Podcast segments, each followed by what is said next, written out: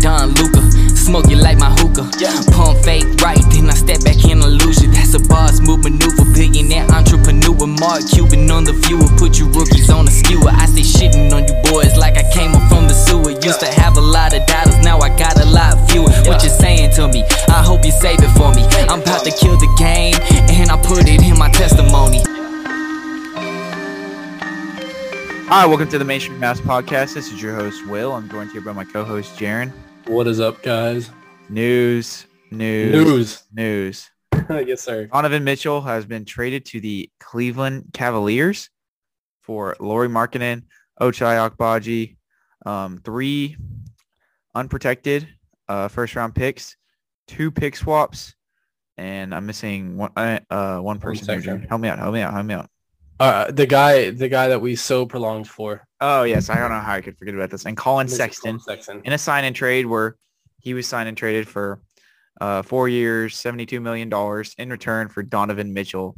This is the landmark, blockbuster, whatever you want to call it, deal that we've sort of been waiting for all summer here, especially with the Kevin Durant saga coming to to um, just an unexpected end here. Um, just at face value here, Jaren, uh, what are your general thoughts on this huge move for the um, the Cavs and the Jazz? So I think like no team loses here. Both teams got what they wanted. Donovan Mitchell. Uh, I mean, let's be real here. The Cavaliers are now real contenders in the East, uh, assuming that they keep on their trend of last year. And I, there's they're going to be a force to be reckoned with. It's going to be fun to watch them. I feel like they're going to be a fun team to watch. And for Utah, uh, trade assets on top of trade assets for them, and now they're accumulating some draft picks. So for their future, it looks bright. Uh, you know, you just picked up Collin Sexton. You have four years on his deal. We'll see what he turns into. He'll pretty much be a solo guy on this team. It looks like. Um, so excited to see what They're he in the turns- Wimbom sweepstakes. Yes, exactly. Like they they join teams. I guess now Oklahoma City, uh, Spurs. San Antonio, and now Utah um, for that Victor Wembanyama sweepstakes. So we'll see what happens. Um, again, bright future for Utah. Uh, I saw something that they could accumulate as many as like 15 to 20 or something draft picks if all goes right here. Um, so yeah, like I said, like we'll see. But again, I don't think any team loses here. What do you think? I would definitely agree. Uh, win-win for both scenarios. We'll analyze the trade a little bit further as we get into the podcast here after the intro. Correct. Um, and just sort of the Knicks um, not getting in on the deal, which was really interesting. Um, but then, you know, the main subtopic of what we're going to getting be getting into today, obviously, is going to be how can the Mavericks get in on this um, Utah fire sale that is happening currently, and are they going to be outbid? And which one of the three veterans left on Utah, uh, maybe even four if you want to count Malik Beasley, between Malik Beasley, Bojan Bogdanovic, Jordan Clarkson, Mike Conley, would be most applicable for this Mavericks team, would fit the best, um, would be the easiest to reroute to Dallas in a trade, things of that nature. We're going to be getting all into that today. And obviously, Luka also played um, versus Lithuania in Eurobasket the other day for Slovenia. Um, had not the best game, but um, we'll talk a little bit about that. But that'll be more centered for tonight's podcast. But for today's podcast, we're just going to be diving all into this Donovan Mitchell trade. Pretty crazy day in the NBA yesterday. So we just want to hash all that out. But before we do that, here's an ad from our sponsor, Anchor. All right. So before we go ahead and get into some of like the more Mavs-centric connotations of this deal, Jaren, um, just how does this move the needle for Cleveland? Um, first off, like where do you see them projecting next year after this move? And what are your thoughts on Luka Doncic basically affecting effectively setting the Jazz into a rebuild? Like, what do you how, how much significance do you bear to all that? So let me start out with this Utah Jazz thing. Um, I I I think it was like like realistically, it was a looming thing. I think in Jazz fans' sites, I think that they knew this is pretty much going to be last year, if not second to last year, with with at least Quin Snyder. I don't think that they're going to blow up the whole roster quite yet. Um, but yeah, I mean, Luka Doncic. Uh, got to give credit to Jalen Brunson too. Uh, they went in there and pretty much uh was it game three where they kind of came back with like 20 seconds left Yep. i think it was like other than game three i think it was pretty much dominated game four. Game four. Uh, game four yeah yeah uh it was pretty much dominated by dallas mavericks the whole entire time yeah i guess it was game four Um, but yeah, I guess centering this back into Cleveland, you know, Cleveland was kind of the team. Uh, you know, they're definitely a playoff team before this trade happened. I just think it was, you know, are are they at that next level where they could possibly push into that second round uh, Eastern Conference Finals? And at the end of the day, are they are they uh, contenders? And that was a clear no. After this trade, I think you can definitively say this team is ready to make a finals push, and I think that they are real threats in the East now, which which adds to the East, I guess, building of a I don't want to quite say a powerhouse, but the East is coming back in a big way. Yeah, the conferences are definitely evening out. But to your point there, like I thought some of the interesting things I was, when I was listening to the Hoop Collective earlier with Brian Windhorst and you know Tim Bontemps and Tim McMahon were pretty adamant that they thought the Cavs might not even be a playoff team. So it seems the national opinion on them is sort of mixed. Um, pre Mitchell trade in the sense that like you know, they are really young. They don't have the biggest wing depth in the world. But um, you know, I still thought that they were a playoff team regardless. Like I didn't think that was in question, especially with the, you know, addition of Agbaji before he got traded. Yeah. I think that bolstered their wing depth a lot. Um, and you know, Garland's only going to get better. Um, Mobley's only going to become more prominent. So I didn't think it was a question of whether they were a playoff team uh, or not. I was right there with you that they would at least be in that six to eight range at the bare minimum. I mean, before Jarrett Allen got hurt, they were a four seed like most of the year last year. I think people discount that. Um, but yeah, no, I mean, I think that that given this roster stays healthy, if they could, uh, you know, maybe flip one of their guys for another wing or something like that. I mean, this is, I mean, this is a team that can rival the Bucks and you know whatever this Nets Boston. team is, I guess, to and Boston, the and like, the Celtics. Like who who do you think are the four teams now? You got to throw Boston. I guess Brooklyn's back in the talks. Um, for sure Milwaukee and Cleveland now. Like that's really I think it. I think there's an argument to be made there that with Scottie Barnes ascension, okay, and all that sort of stuff that the Raptors could push up into there. But um, as of currently, I really don't see anybody else who I'd be willing to include in that top four. Really, really, um, even Philly. I think Philly can push for that. Oh yeah, Phil. Ah, I completely forgot about Philly. Yeah, I, I didn't. Uh, yeah, if we're if we're considering Philly, I think Philly could talk, uh, get to the top four. Yeah, the uh, the East is definitely deeper. But I think those at least are the six best best teams in the East, and then everybody below that is a little bit of a tear down, in my opinion. Yeah. Um. Oh my gosh, no, this is bad, Jaren. This is bad. We forgot Miami. about the Heat. We forgot about the Heat. the East is deep, man. Dude, the East is deep, bro. Wow, we forgot about Miami. Damn. Yeah, yeah. No, this, wow. this, I mean, they're honestly rivaling the West in terms of how even the conferences are, which is really good for the NBA in terms of you know, I think both of our opinions are pretty strong that we don't believe the NBA should conjoin conferences. Um, that's not as strong as my beliefs in terms of the midseason tournament not being instilled, though. I am very much against that. Yeah, but no, I mean the East is actually really deep, and it's really cool to see how the tables on the power dynamic has sort of shifted in the NBA. Um, and I mean, mm-hmm. you know, it's like seven deep in the East that you know you see those seven teams, and you're like, okay, those are like definitive playoff teams. Like who's going to be pining for that eighth, you know, for that eight seed? You know, the Knicks are going to be in there, I'd say. Yeah, Knicks. Yeah. Um, maybe the Wizards, uh, teams like that. Uh, I don't know how the Hornets are going to be faring this year, given um, Miles Bridges, but no, it's really cool to look at. And um, Jaren, what were you doing as the Donovan Mitchell news broke yesterday? Yeah, so I'd actually just made my lunch and um, don't question because I do believe that the Donovan Mitchell trade happened at like five or four, and I was making a lunch at that time. Um, but yeah, I was turning on Game of Thrones. You know, with the new Game of Thrones series coming out, I was like, okay, let's let's actually watch it because I haven't ever really watched it before. So I was like, let's watch it. Um, and now, you know, I'm sitting down, uh, about to literally turn on the TV show, and you know, notification pops up from Woj. I was like, okay, it's probably just like another ESPN story or whatever. I see Cleveland Cavaliers, and I was like, okay, I thought for sure it was going to be ESPN story. And then I see Donovan Mitchell's name in that tweet, and you see the official words that he has been traded to Cleveland, and you are like, wow, what the hell just happened? Um, you know, it, it was always, always, always Utah and Utah and New York. They were always the teams centered around Donovan Mitchell. Uh, I mean, Utah for obvious reasons, and then New York, they always had interest. And so to see Cleveland come in there uh, was definitely a little weird.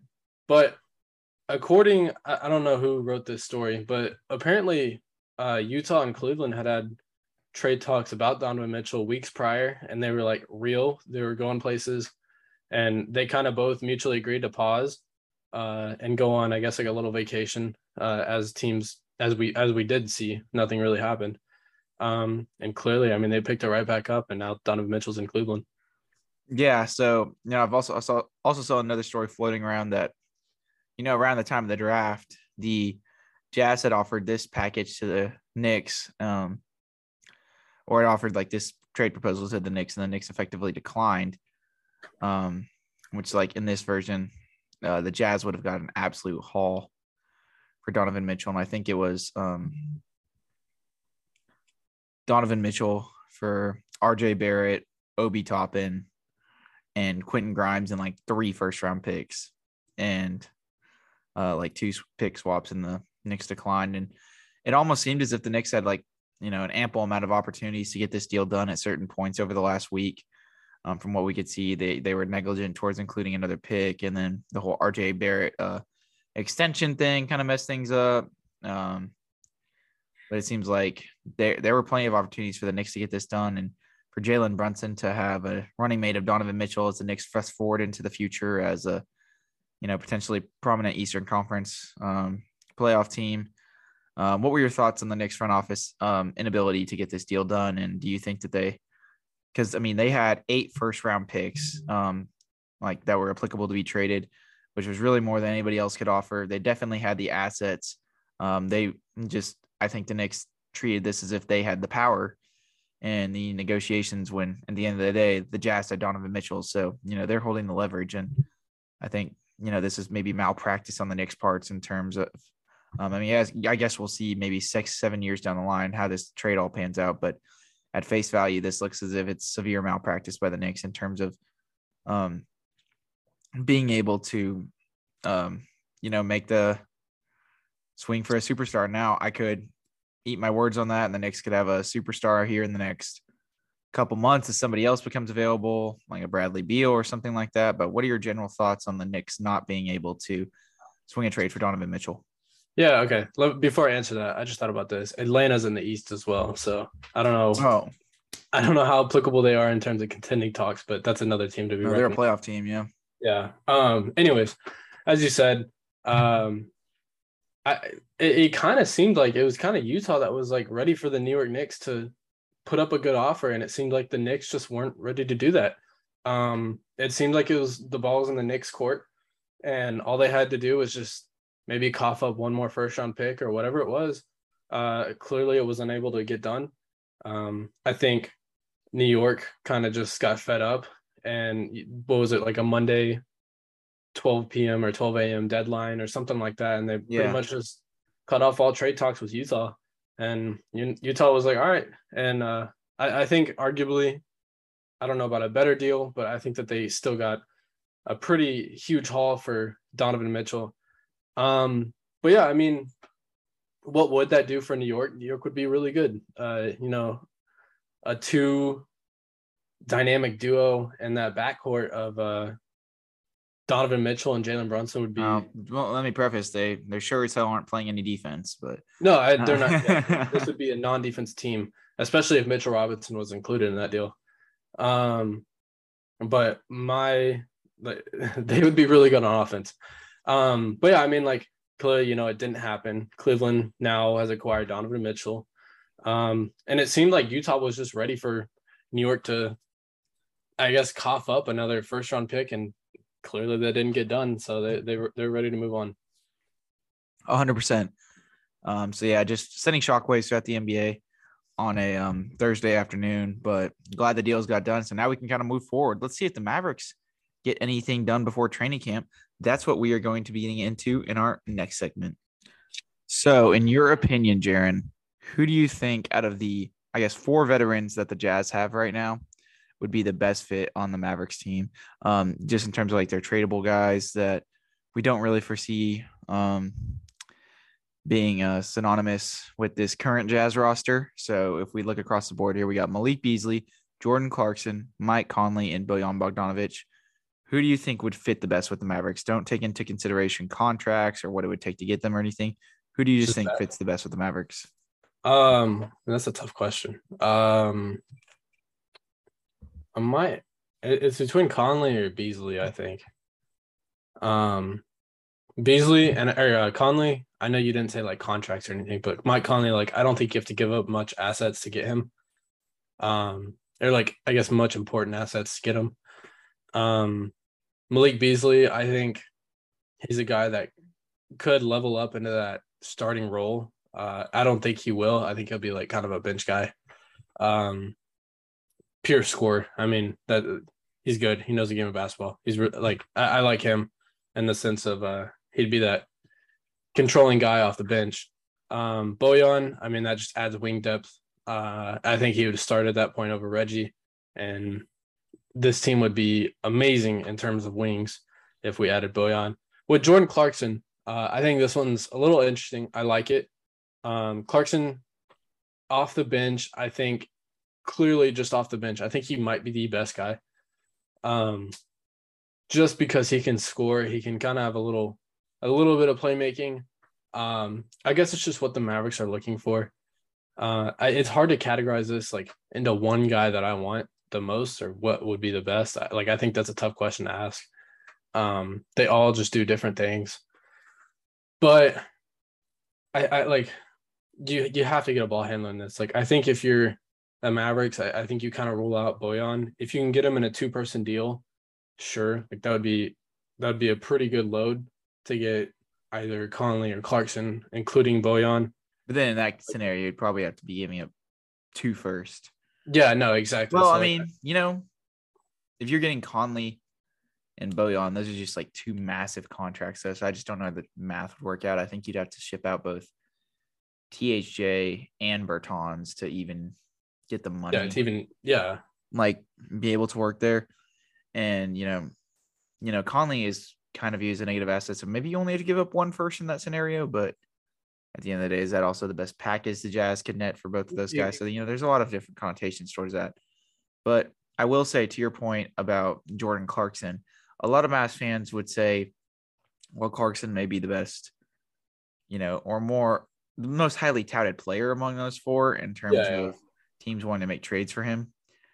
Is his presence redundant by Tim Hardaway Jr. off the bench to a certain exactly. degree versus exactly. like a Mike Conley who can be more of a playmaker, can run an offensive system, um, is is better in the pick and roll versus a guy that's just a pure bucket getter, which in a sense is kind of what Tim is. You know, sure Clarkson adds a little more dynamicism in terms of his ability to facilitate, but at the same time, he's still not a guy who comes in and you know necessarily runs the offense. He's a guy that comes in um, and creates shots for himself. So, do you think that Jordan Clarkson, while maybe being the better player, would be a worse fit than a Mike Conley per se? Yeah, like I like how you said, uh, you know, Jordan Clarkson definitely has the biggest name out of these four. You know, I think any, uh, no disrespect, like I think any casual fan would look at that and be like Jordan Clarkson for sure. Um, but at the end of the day, it's fit, and Mike Conley fits what we need. Uh, like I think personally, okay, like if I were gonna take one, I'd rather have Mike Conley. I think you get less trade assets. Um, I, I don't feel like you'd have to give up a first necessarily in that deal, depending on who's in it. Um, you know, you get a veteran guy. He's 34 years old. It didn't have the best year last year. Kind of in a way, I I don't want to say ruin Utah's chances of winning that playoff series versus Dallas, but in a way, he, he was kind of an X factor that just wasn't wasn't what Utah needed to win. Uh, he's definitely going to be the guy that gets shipped out in this scenario. Uh, but I think Mike Conley, you know, he just fits the best. He's old, he's veteran. Um, you know, we've been, I, I, think as Mavericks, like we've been pining for years to get this guy. Um, and you know, this is probably the best opportunity we've. I think this might be the best opportunity we've had.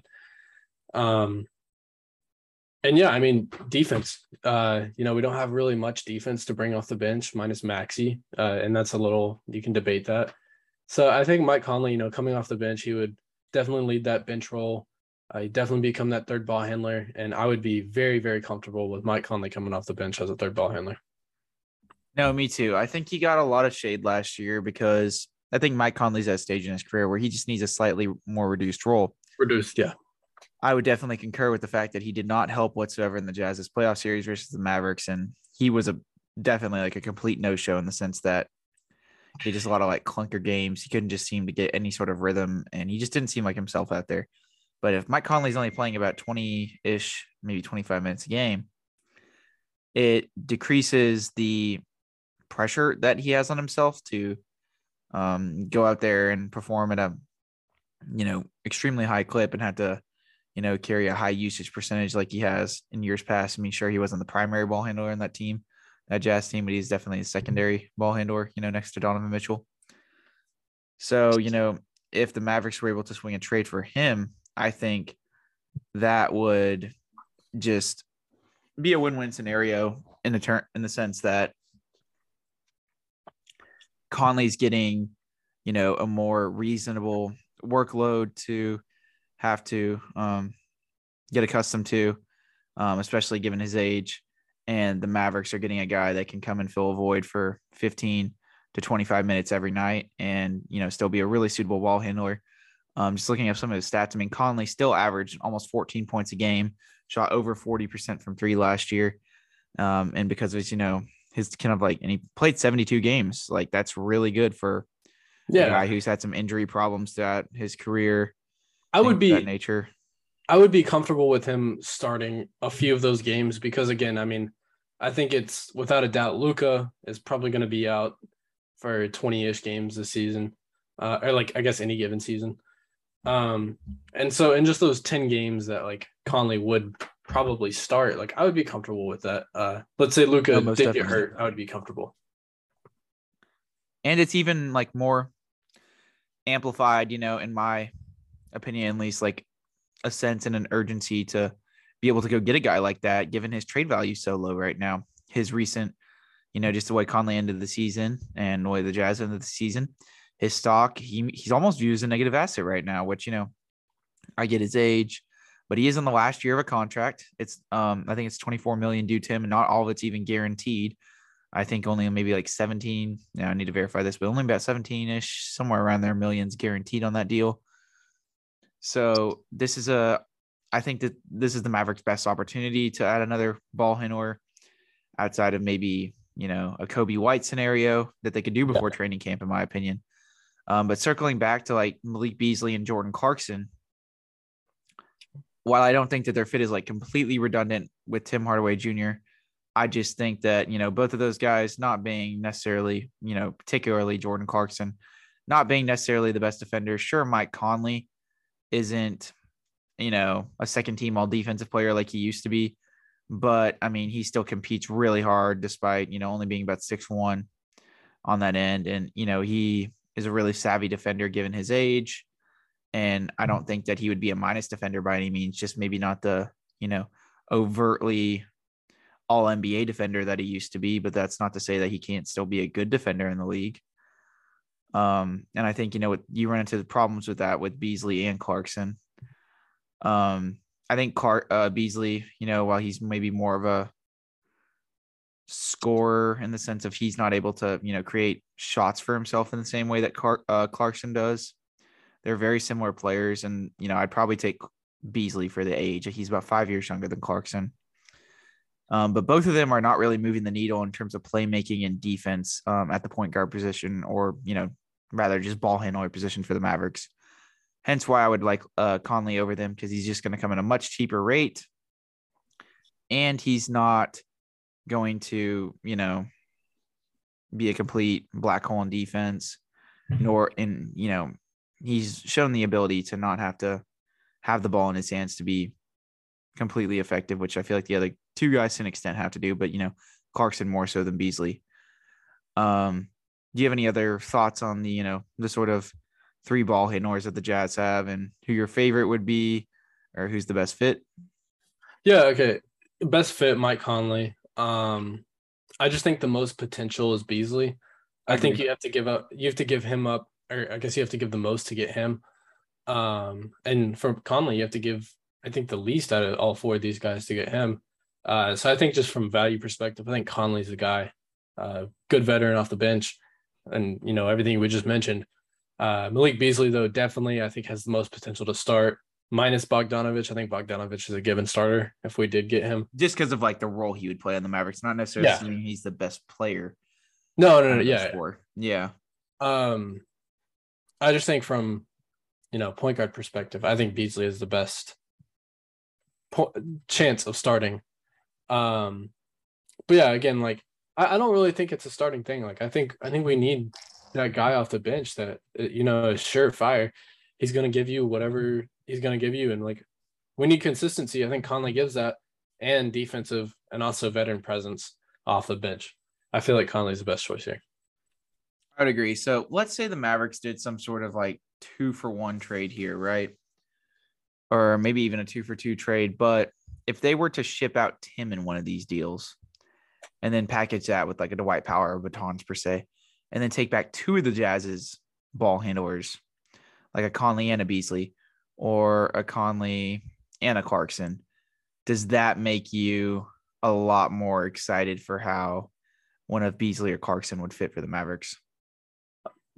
Yeah, yeah. Um yeah, you know, I both those guys coming off the bench, I feel like would be uh, like really good. I mean, you get scoring in Clarkson, you get uh presence and I guess smartness and uh Conley. And even with Malik Beasley, let's say he was thrown in there. Uh, you know, you got to take one of those guys out, of course, but you know, Beasley was in there. That's a guy like I think he could work up in that starting role, similar to how Christian Wood would.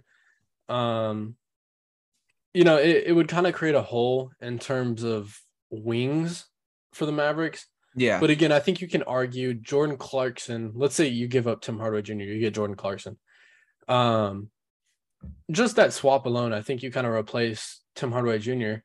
Eh, No offense, I just think you replace him with a better guy. Um, Agreed. I I think think you're getting a similar player, but just a better version of Tim Hardaway Jr. that you know is going to be more effective versus Tim, who has shown at times that he can be really effective in certain seasons, but also times where he's been uh, largely inconsistent. No, yeah. The inconsistency is a big deal. And I don't think you get that in Clarkson. I think Clarkson is going to give you, uh, you know, whatever, whatever uh, it is. I like, and it's going to be high, high scoring. Um, I just think he does what Hardaway Jr. does, but better. Uh, and, you know, getting Conley in that deal is just really a sweetener. Uh, Conley or Beasley in that deal is really a sweetener just because, you know, you not only have, I guess you replace the wing uh, capabilities, wing guard capabilities of Tim Hardaway Jr. with Clarkson. Um, but you also get Conley, who's going to be that for sure third ball ball handler. No, I would definitely agree. And um, the one thing I will say about Beasley compared to the other two guys is that I think this is more maybe more applicable under like the Carlisle regime, but you know when the Mavericks are always you know pining and looking to surround Luka with shooters, I think you know numbers aside, I have not looked at the numbers, but I would assume Me- Malik Beasley's probably a better spot up shooter, and you know is better just as a catch and shoot guy than those other two guys. Um, and you know doesn't really need the ball in his hands as much but you know we're looking at this based on the mavericks roster needs and they need creation right now they have lots of guys that can spot up shoot you know especially if they keep davis bertans um, even christian wood can do it um, to an extent which i think a lot of Mavs fans are sev- severely underlooking. So they have spot up shooting. It's just with this mavericks roster it's a matter of the fact of if they you know can find that next creator, that next ball handler that's really going to be able to bolster um, their ball handler rotation and be able to allow guys like Luka and Dinwiddie to just get a little bit of rest. And not have to carry as much of a workload because we could see that easily taking a toll on them at some point in the season where we could see Luka and or Dinwiddie both getting hurt because of the amount of um, energy they're ex- expending, which, you know, I hope isn't the case, but you know, it's not something that's completely far fetched.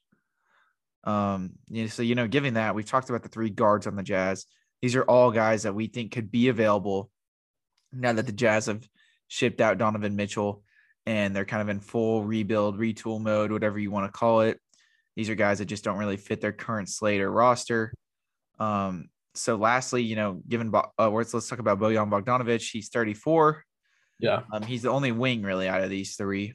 Um, I think Bojan by a lot of NBA, you know, he's Eastern European white guy. You know, it's no secret. Everybody kind of will throw the whole oh he can't play defense, but you know from just you know I did see something about his defensive rating being really bad, but from what I've watched from him and even from what I saw in the Mavericks and Jazz series, it's just my personal opinion. I would honestly label him as a slightly above average defender. I don't think he's you know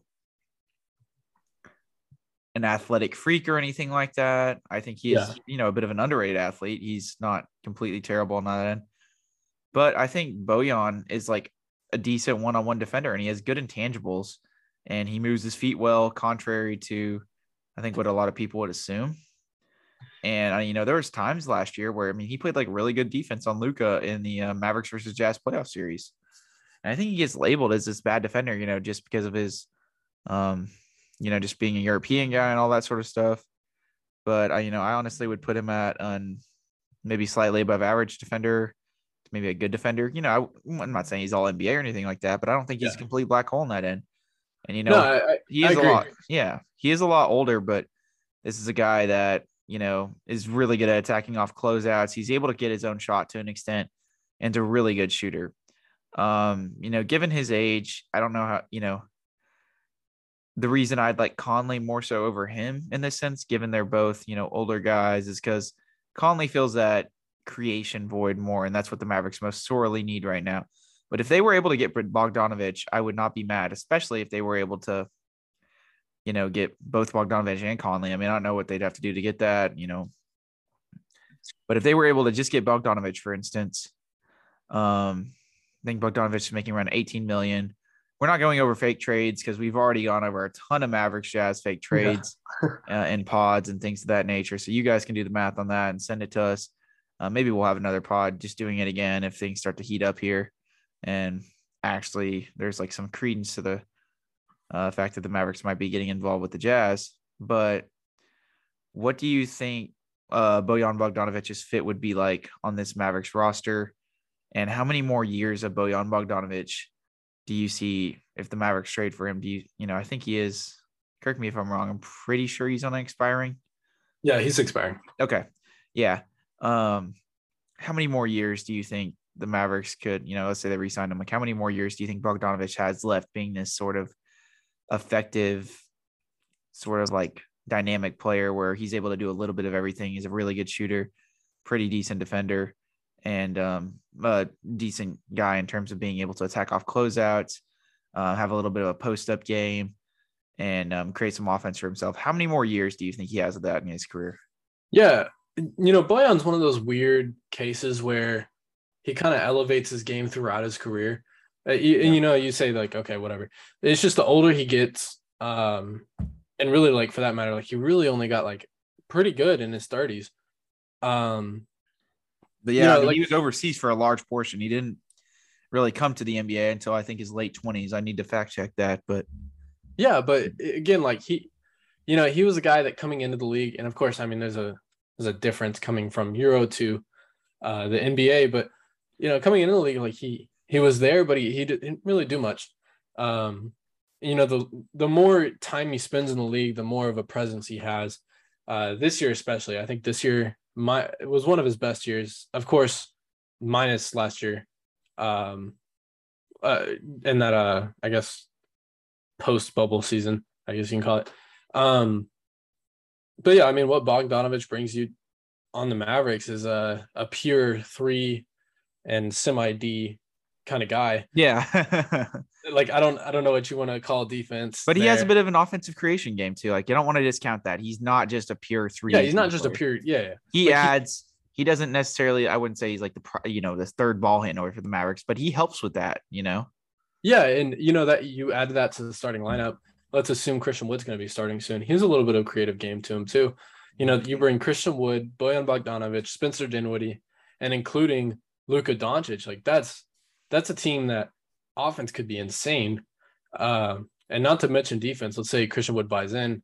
Um, Bogdanovic has showed a little bit of defensive game. You know, you have Dorian. I think the wing coverage is pretty much locked up especially with Christian Wood there. Um, you know, the front court or the back court a little questionable there, but um, I, I think Bojan kind of brings more dynamicism uh to the wing spot in terms of guys like really Reggie and Reggie. You know, Reggie's a pure three and D guy. Yeah, as Uh, as is Dorian. I mean, Dorian can attack off closeouts to an extent, but you know, Bogdanovic adds this post up game. You know, he's able to find guys in the pick and roll. Like this would just be something the Mavericks really don't have. He's he's a really like rare sort of player because there's Yeah. not many like I guess, you know, if you're looking at like 3 and D players that have a offensive game outside of just being able to shoot, most of those guys are perennial all-stars like Paul George, Kawhi Leonard,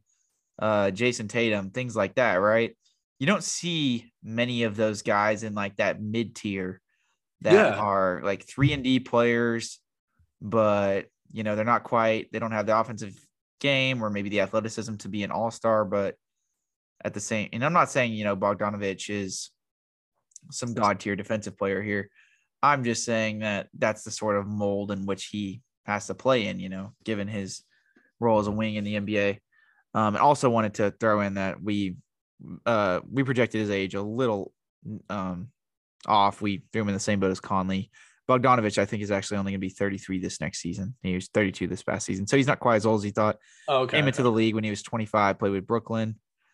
Um, then Toronto, or no, he played with Brooklyn for a little, then Washington, then Indiana before uh, getting shipped to Utah. So Okay. All right. So yeah, Yeah. he's been bounced around, not bounced around the league, but uh, he yeah, he's one of those weird cases where the older he gets, and like the older he gets. yeah, no. Um, to your point there, um, in every single, I mean, year he's been in the league, but one from 2014 to 15 to uh, 2019-20 season, he upped his points per game from uh, nine points his rookie season all the way up to 20.2 points with Utah that first year. I mean, that's that first year with Utah was like when he was 30. They, you know, they just signed him to that deal.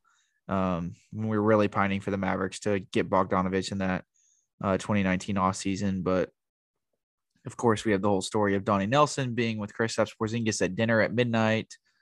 Um, and that was just a big fiasco there. But you know, glad that's over with to an extent. Um, anyways, though, but yeah, no, B- Bogdanovic has um he averaged 20.2 points per game that first year with Utah. When honestly, that's when that core of him, Mitchell, and Gobert was probably looking the best. Yeah. Yeah. That was Um, they've kind of just descended since. Um, this was this was the year of the bubble and COVID and everything, and then he still, you know, a year before last averaged 17 a game. This last year he averaged 18 a game. So, I mean, I still think he has at least maybe two, three more effective years. I think he at least has one to two more years at this sort of clip that he's producing at right now, which is, you know, as you said, he's kind of got better with age. He's aged like fine wine to an extent. I think he still has another year or two left in his prime. What do you think about that? Yeah, I, I guess I never really did answer that question. Um, left in his prime for sure. I think given a solid year two um, of, I guess you know, good production, I would probably put that around three to four. Um, and then Yeah. after that, I think age definitely starts playing an effect there. Um, you know, without a doubt, I, you know, Bogdanovic is already that veteran guy who's gonna boast well in a locker room. Um, you know, minus play style and everything. Like, you know, there's all positives that you get from Bogdanovic, especially with Luka. Uh, the Um, European ties, yeah. No, I mean Bogdanovic is Serbian. Am I correct on that? Or no, is he? I'm not sure. I'm, I'm actually not sure. Let me let me fact check that real quick. But no, yeah, yeah, no, just the locker room dynamic. I, I'm, you know, we already we always try to like say, oh, all the European guys are like cool with each other, but we've seen, um, no, no, okay, actually, no, he's Bosnian. That's kind of what I thought, but he Okay. plays for the I want to say national team career. Yeah, he plays for the Cro- Croatian national team. Um, he, you know, last played in the 2016 Olympics, but I I don't think he's, you know, given his age, I completely understand why he's not playing in Eurobasket and things of that nature right now. I don't blame him whatsoever. But, um, because you know, obviously Croatia is fielding quite the squad this year in Eurobasket. Yeah. Um, we'll be getting into Eurobasket and Tyler Dors- Dorsey's performance with Greece and you know how Luka's playing with Slovenia all later in tonight's pod, along with some player um some player uh, previews for this upcoming season. But yeah, no, I mean I would really enjoy Bogdanovic's fit on the Mavericks, and you know, especially not having to be tied down to him for any sort of money. Both him and Conley are expiring. So that's I think what intrigues me the most about those two guys. You know, to an extent, yeah, they're rentals, but if they do good, you can sign them to smaller contracts given their age. You know.